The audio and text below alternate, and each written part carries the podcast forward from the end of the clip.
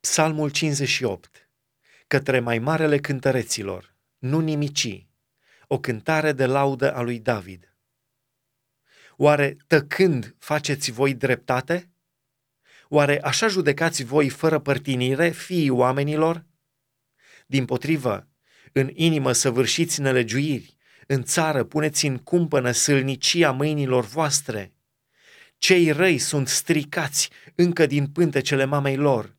Mincinoșii se rătăcesc odată cu ieșirea din pântecele mamei lor.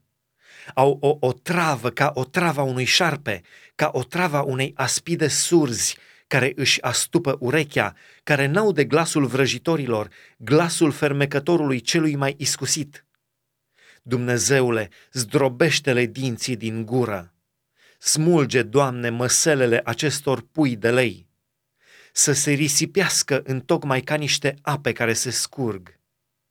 Săgețile pe care le aruncă ei să fie niște săgeți tocite.